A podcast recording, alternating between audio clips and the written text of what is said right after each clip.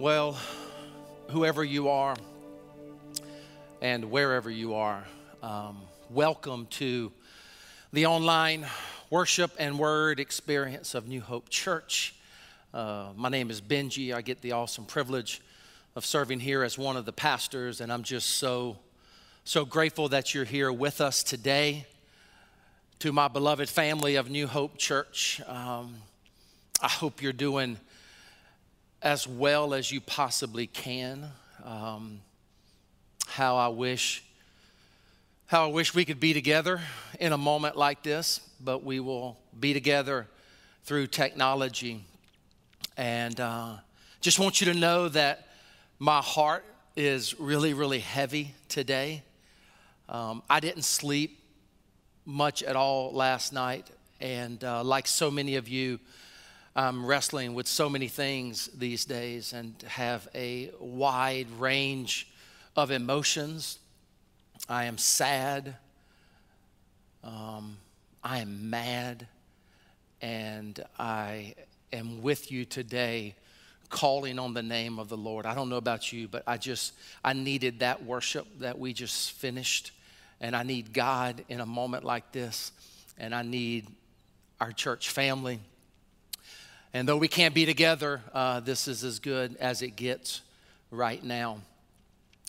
Some of you, if you haven't been paying attention to social media or anything, you might have come ready for me to start a brand new series, um, A M A, Ask Me Anything, and I have scratched that.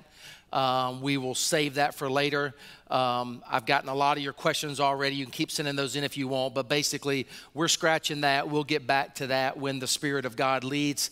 Today, God has led me to speak to you about a topic, the subject matter that I'm going to frame with this sentence. It's a virus from which none of us can socially distance ourselves. And of course, I am talking about the virus of racism. And the truth is, I know I'm talking to all kinds of people out there. There are those of you who see the events of late and you turn your head the other way as if it doesn't really matter or if it doesn't really happen. There are others of you who hear and see the events of late and you have a wide range of emotions. And because you don't know what to do with all those emotions, you just put your head down and you carry on without really trying to tackle the issues that are before us. There are those of you who would say, this is not really race related. It just happens to be a white man thrusting his knee down on the back of the neck of George Floyd for over eight minutes. And if you would say that, I would submit to you that you are not really aware of the plight of the African American people in America. Still others of you see this and you react and you get online and you do a few hashtags, but before the sun goes down in a day or so, you move on with the hustle and the bustle of the world as we know it. But I must tell you that I have been hoping and praying that quite possibly, maybe, maybe it's wishful thinking, but maybe, just maybe, America is hitting a tipping point. Do, do you recognize that language? It's a great book. It's by Malcolm Gladwell. It's called Tipping Point. I think he wrote it in about the year two thousand. Can't believe it's twenty years old now.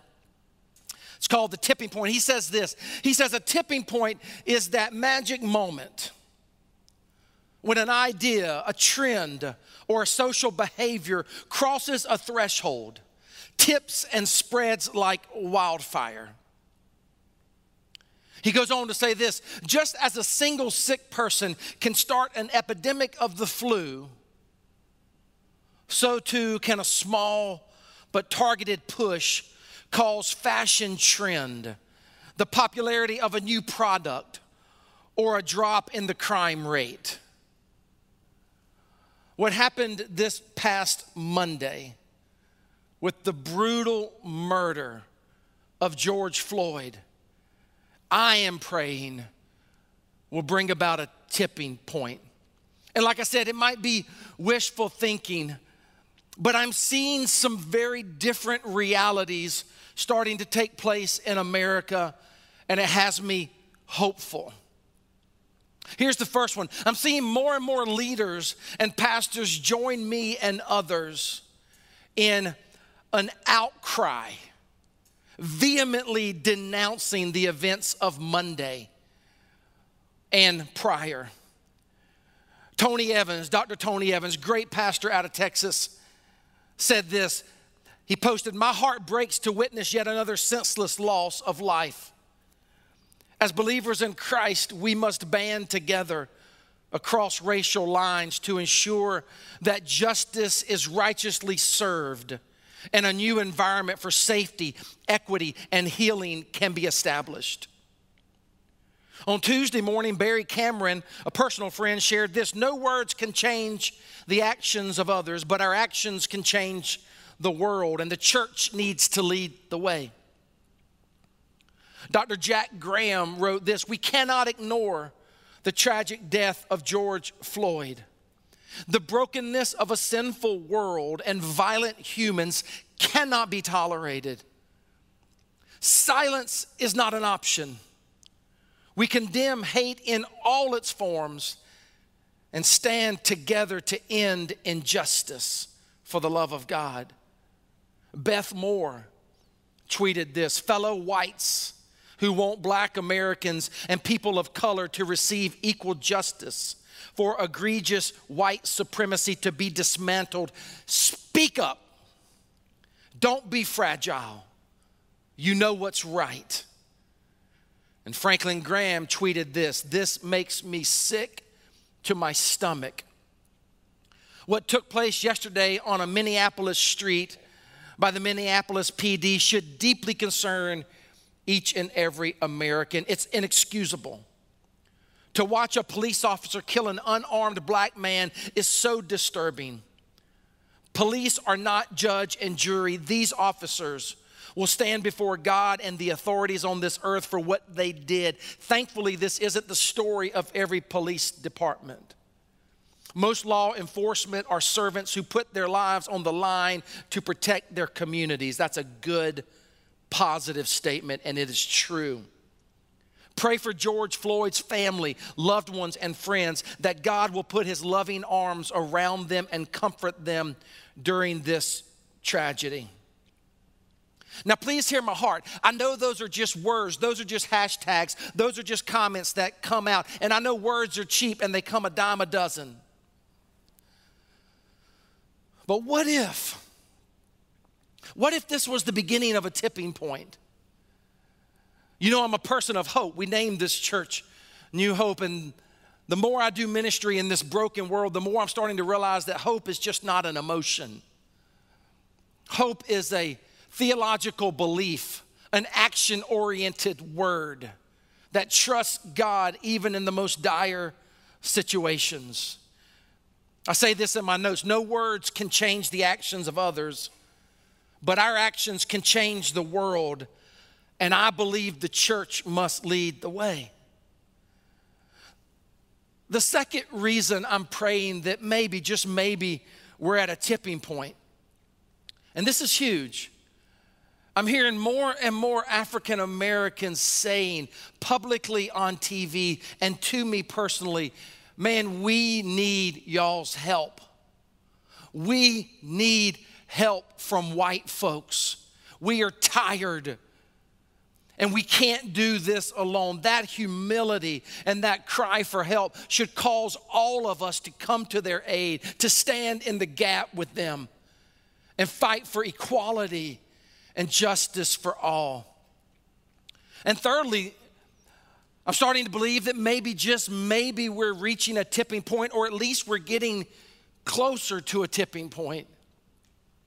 Is as I watch the protests and the riots unfolding in over thirty cities now in America. I think it's around forty, maybe fifty cities now. I'm seeing people of all skin colors, white, brown, black, standing together and trying to stand up for what is wrong. I don't know. Again, maybe it's wishful thinking, but I believe in hope. And maybe, just maybe, we're getting closer to the reality that we shall overcome someday. I'm a pastor, and I believe the hope that is most possible in a time like this is the gospel in and through the church. And I don't know if you've ever reflected on this verse of scripture before from First Peter four, a couple verses, seventeen and nineteen. For it is time for judgment to begin with God's household. And if it begins with us, what will the outcome be for those who do not obey the gospel of God? Verse eighteen. And if it is hard for the righteous to be saved, what will become of the ungodly and the sinner? So then those who suffer according to God's will should commit themselves to their faithful Creator and continue to do good. So my primary message today is directed at the church. It's directed at believers, people who know Christ. And if you're checking us out and, and maybe you're not in the church and you're not even sure what you believe, I am so glad you are here. Welcome, welcome, welcome. But I need to speak to the flock today. I need to speak to the New Hope movement today. You see, most people know, most people know that racism is wrong. The truth is, though, I'm afraid most people don't know why it is wrong. And the why is very critical. I tell our staff all the time, if you don't understand the why, call a timeout and ask. You have to understand the why behind what we do or behind what I ever do as a leader. There's always a why. So with our remaining time today, I just want to give you some biblical reasons why racism is offensive to God. I don't believe I'm going to get through the list today. We might pick this up next week and carry on. Biblical reasons why racism is offensive to God. Here's the first one. If you're a note taker, write this down. If you're watching online, comments, like, share, whatever the case may be. Number one, we are all made in the image of God. Most Christians know this, but the implications are more staggering than we might realize.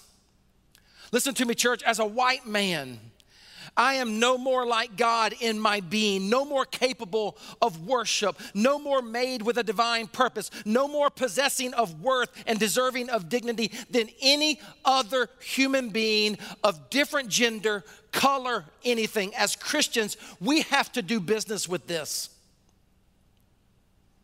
And I don't know what you thought when you watched George Floyd die, the life taken right out from under him before all of our eyes, as a white police officer thrust his knee on his neck, the back of his neck, for eight minutes and forty-six seconds, if I'm not mistaken.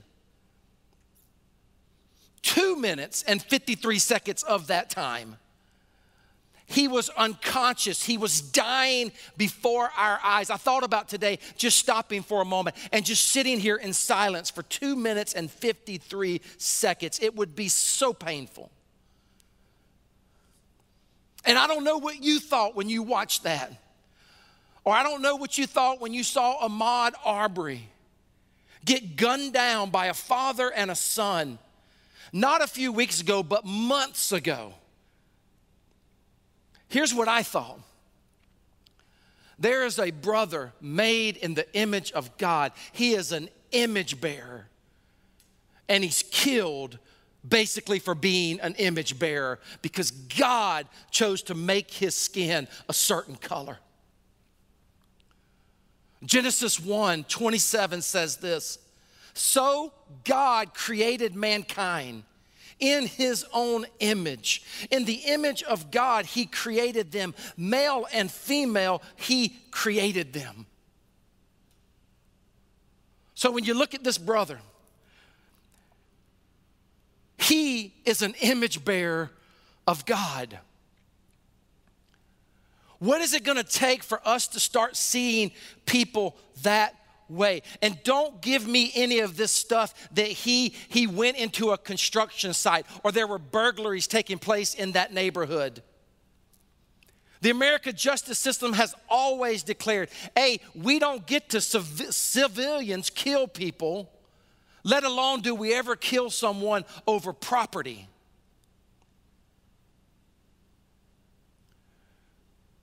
And by the way, some of us are thinking, you know, it's getting worse these days. It, racism's getting worse these days. I got news for you. It's not really getting worse. It's just getting seen more because of phones. What about this brother? An image bearer of God. Here's the takeaway. I'm begging us, New Hope. I'm begging all of us to start practicing this simple theological truth from the very beginning of the Bible, Genesis one. We are all made in the image of God, Imago Dei, created by God, in the image of God. That is my brother. That is my sister. Anytime you see anyone, just start telling yourself this. Here's the second thing I would say to us today. We are sinners, corrupted by the fall. Number one, we are all made in the image of God. But listen to me, that image has been tainted and marred by original sin. Our anthropology is identical as our ontology. Same image, same problem. And this sin of racism is one that has manifested itself in the fabric of America since day one. Racism is America's original sin. You can go all the way back to the slave trade, when the African American person was treated as property, seen as less than human.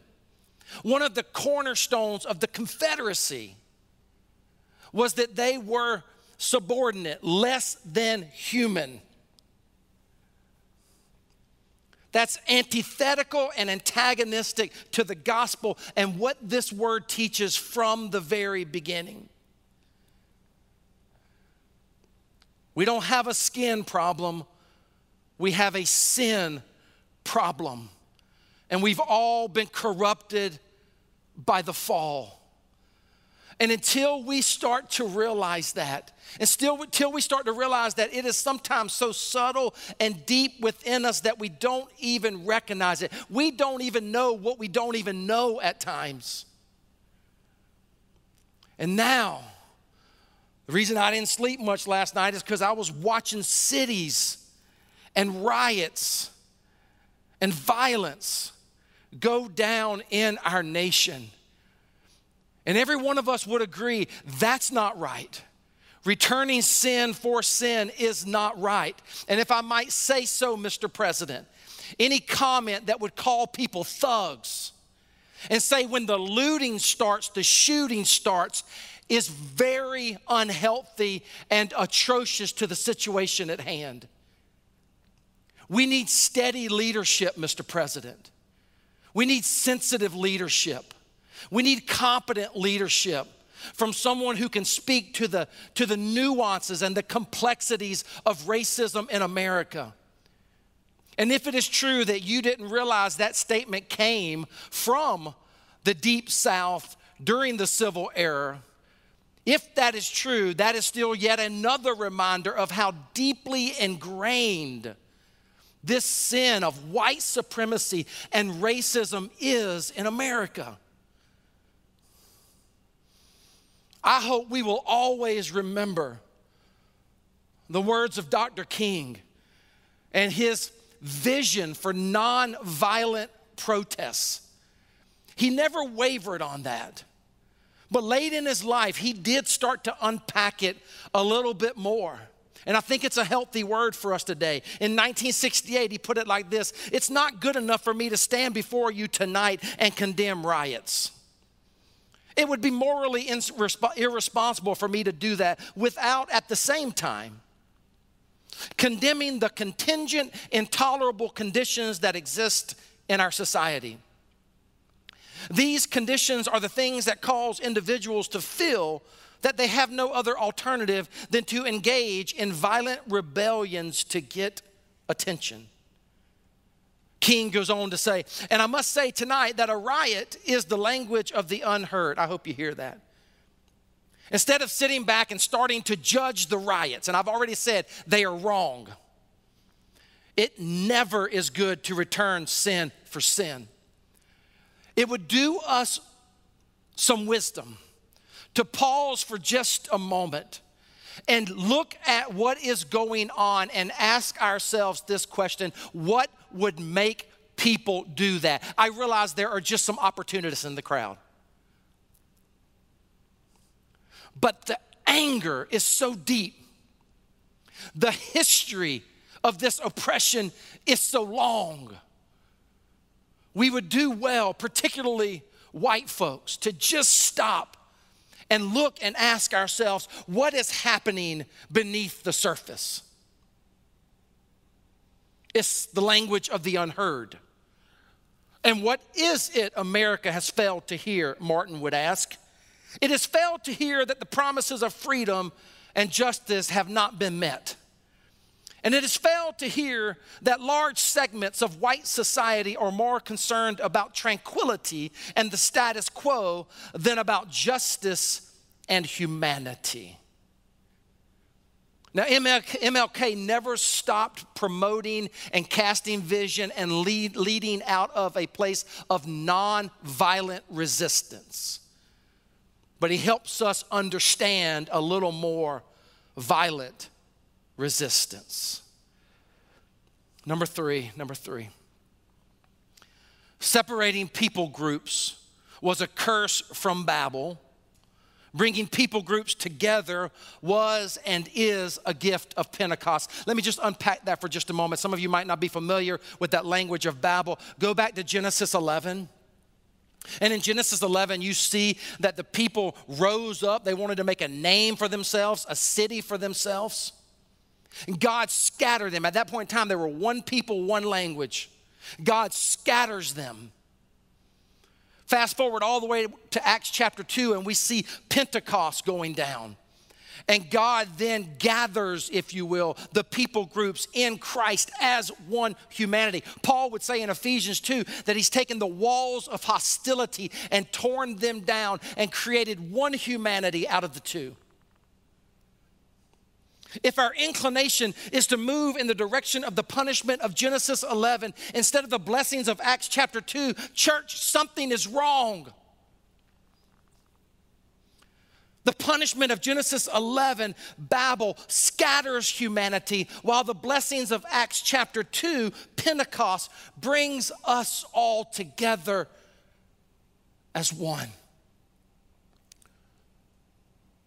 And oh my, how we need to be brought together as one. And New Hope, this is why churches like New Hope are so mission critical at such a time as this. God has uniquely called and positioned us to lead the way. I'm praying more and more churches will follow our lead. I've got several emails this week from pastors in the area because they saw online that I was scratching my message and we were going to hit this head on, and they were just thanking me for leading the way. And here I'm calling all of us to get on board with this and realize that the church is the hope of the world. And one of the ways in which the church is the hope of the world is that we can build a multi-ethnic church that puts on display Pentecost, Acts chapter two, and we can all be one.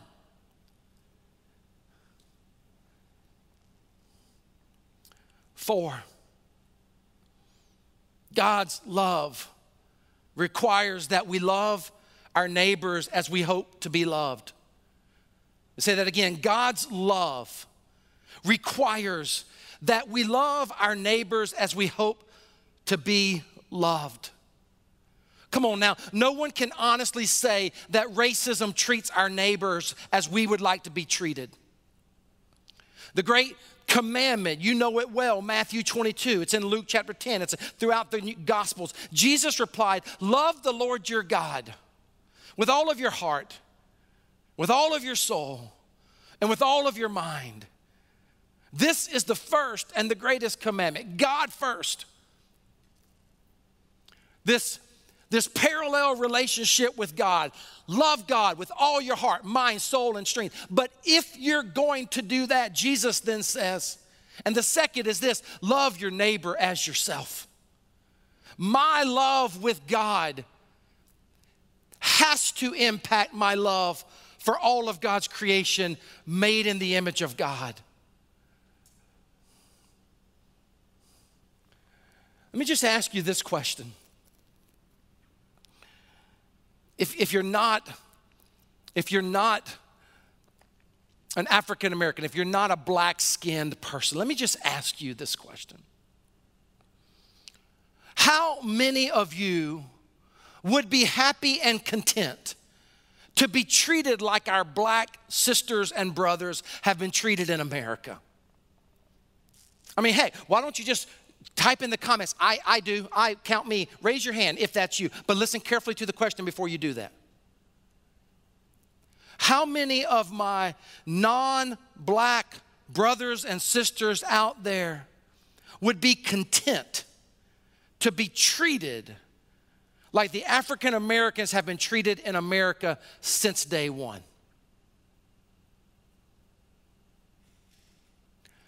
None of us. None of us. And maybe if you have a tendency to deny racism or look the other way, maybe that question will haunt you. I hope and pray it will. Number five, as believers in Jesus, we are all one in Christ. Galatians three twenty-eight. As believers in Jesus, we are all one. We see from the New Testament that we are justified by faith and faith alone, but that does not eradicate our gender, our vocation, our ethnicity, but it does relativize all things. Our first and foremost identity is not male, not female, not American, not Russian, not black, not white, not rich, not poor, not influential or obscure, but Christian. And that title, Christian, makes all the difference in the world, or it should. And it's high time that Christians in the Church of Jesus Christ rise up, call sin, sin. Figure out together how we can strategically plan, prepare, organize, mobilize, and stand up and hopefully help usher in this tipping point. Did you know that, um, did you know that before moving to Minneapolis, George Floyd was in a Christian program? At the age of forty-six years old, he spent almost his entire life in the historically black Third Ward in Houston, Texas, where he was called Big Floyd. If you talk to the people that grew up around him, he was like the O G de facto community leader. He spoke of breaking the silence, or the cycle, I should say, of violence. He saw among young people, and he used his influence to bring outside ministries to the area in discipleship and outreach, particularly in the Cooney Homes housing project. George Floyd was a person of peace. I believe you see that in the video where we watched him brutally get murdered, and I believe you see that in the video that shows prior to that, from the moment they arrested him. He was a towering six foot six guest who showed up at a benefit concert that they put on in the Third Ward. From the start, Big Floyd was making his priorities clear. He said this, I love what you're doing. The neighborhood needs it. The community needs it. And if y'all about God's business, then that's my business. He would help with baptisms. He would help with Bible studies. He would help with delivering groceries and rides to doctor's appointments. Here he is in a picture. I don't know if you've seen this. Here, here he is in a picture with the Word of God lifted high.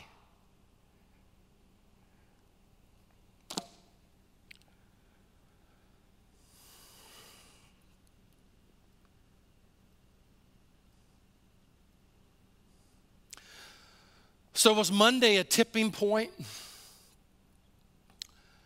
I don't know. I sure hope so.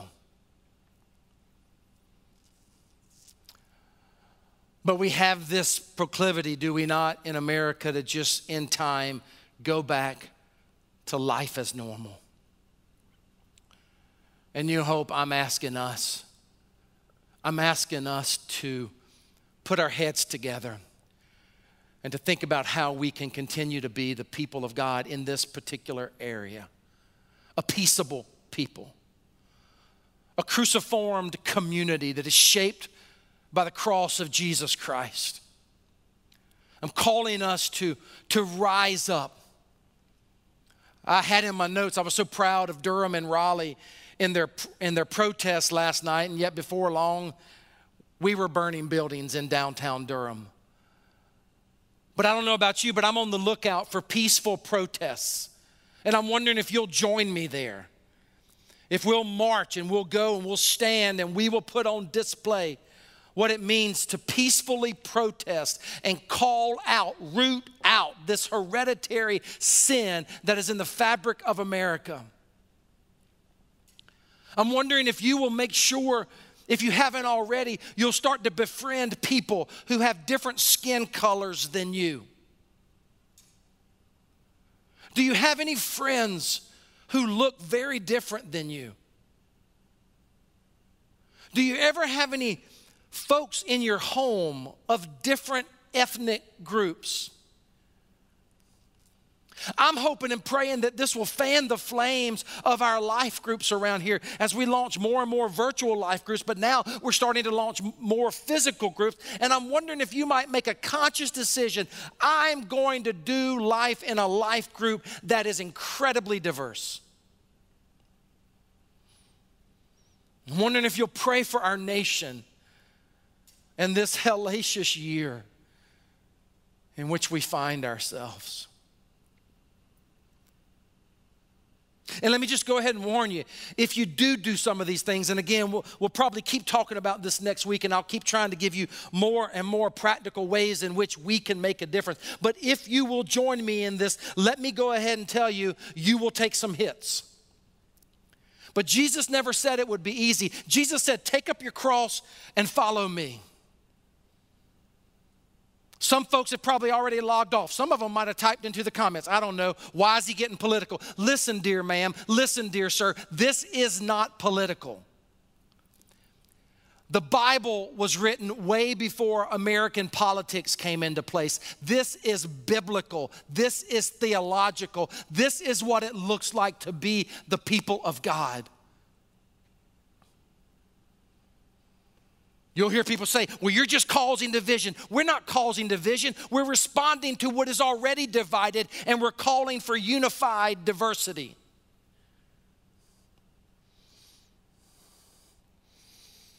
Some might say you've been brainwashed, which is someone, what someone said from my hometown recently about me. Yeah, I've been washed. I've been washed in the blood of the Lamb. And my brain needed washing. My body needed washing. And everything in me, that's deep sin, carnal nature, needed washing by the blood of the Lamb. And that changes everything. Calling us to rise up, New Hope. These are dark days. I'm calling us to dig deep. I'm calling us to be brave. I'm calling us to human decency. I'm calling us to dignity for all people, fairness for all people, rightness and justice for all people. And if Jesus isn't central in our lives, then there's no way in the world we are going to see sustainable change. But if Jesus is front and center, if we love the Lord God with all of our heart, mind, soul, and strength, and we love our neighbor as ourselves, I'm just crazy enough to believe we can see change. I heard about something that, we'll end with this. I heard about something that took place right after slavery ended in America. And even though slavery had ended in America, the ripple effect was still being felt throughout the South. And in this town, there was an African-American man who had fallen on hard times, and he had no food. But he heard of a wealthy white family that lived on the outskirts of town who might be sympathetic to him. So he, he made his way to their home and he, he knocked on the door. A woman answered the door, and when she saw that he was standing there, she looked around at her few neighbors that she had out there, and she whispered for him to go around the back of the house, to meet her around back. And so he did, and she met him around back, and she, she met him on the porch with a big basket of bread. And she said to him, "Hey, now before you eat, we should thank God for this food." He said, "Yes, ma'am." She said, "Let's pray." And as he bowed his head, she said, "Just repeat after me." And she said, "Our Father, who art in heaven." And he said, "Your Father who art in heaven." And she stopped and she said, so no, no, no, no, just, just repeat after me. Repeat just what I say. "Our Father who art in heaven." And he said, "Your Father who art in heaven." She lifted her head one more time, exasperated. She says, "I need you to repeat the prayer after me. Why do you keep saying your Father instead of our Father?" And the brother said, "Ma'am, I, I say your Father because if he's our Father, that would mean that you are my sister and I am your brother. And if you are my sister and I am your brother, you would not have asked me to come around the back of your house." Church, this is a defining moment for us. Sometimes we do a good thing, but we don't do the best thing, or we don't do the right thing. The Bible says how good and pleasant it is for us to dwell in unity. Doctor King said this, "Only in darkness can you see the stars." It's dark out there, New Hope. It's so dark out there.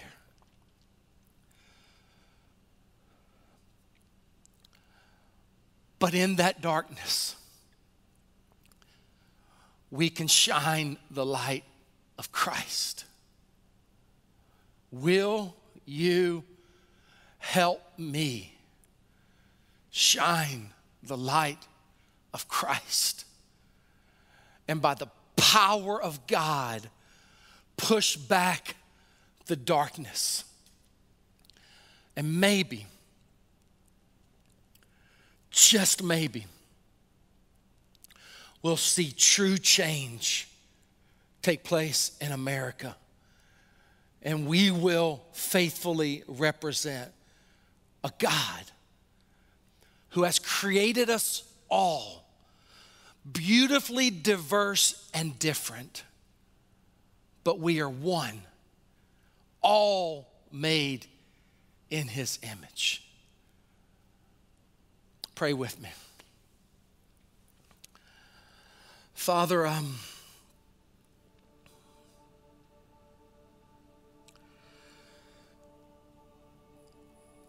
would you stir up inside of us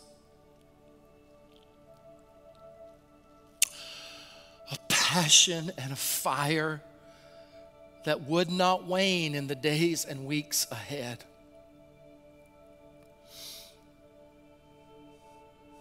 Would you give us a wisdom that comes from you and you alone? Would you help us take your light into a very dark world?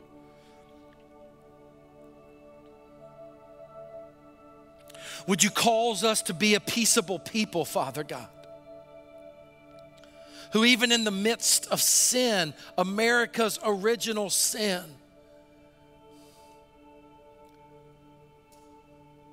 would show the world, or at least this corner of it, what it looks like to love people, what it looks like to stand up for the oppressed and the downtrodden and the beaten, the murdered.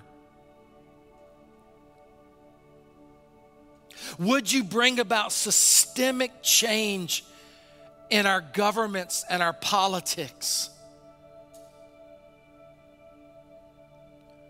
Would you help the church lead the way? And would your kingdom come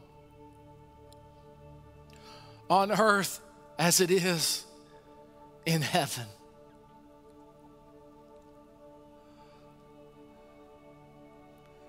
Father, I pray.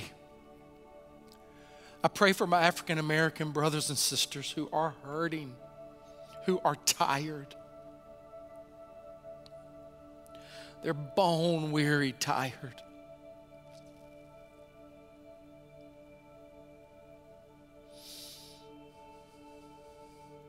Jesus said, "Blessed are those who mourn, for they will be comforted." Would you comfort them?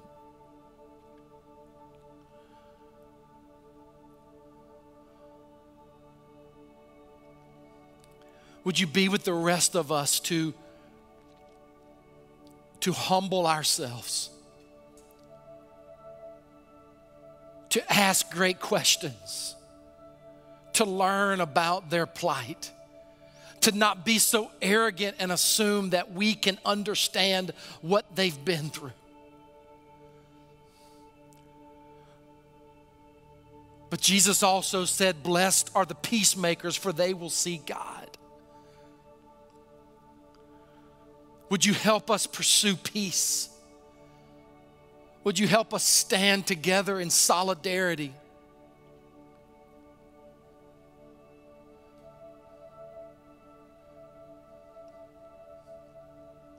Father, we need you. We need you. It feels like more so than ever before. So we're going to do that which we really only know how to do. We're going to call out on the name of Jesus. The beautiful name of Jesus. And we're going to ask you to show up, God. We're going to ask you to heal. We're going to ask you to hold. We're going to ask you to empower us.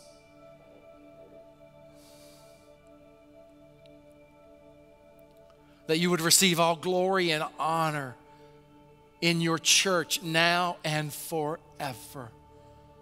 Until we see you face to face. Until we enter into the kingdom of heaven where there will be no separation. Where we will gather around the throne of God and worship you, the multitudes of your beautiful creation. But until then, oh God, teach us how to live it out here and now. For we pray this in the name of Jesus. Amen. We're going to sing that song, "What a Beautiful Name." And I would just encourage you, don't click off if you would. Just sing it if you can. Maybe you can't sing it. Maybe, maybe you can just listen to the words. Maybe you've got to fall down on your knees and lift your hands up. Whatever you need to do, call out on the beautiful name of Jesus. I'm praying for you. I would beg you to pray for me. I love you, and I will see you back here next week. Same time, same place. Let's worship.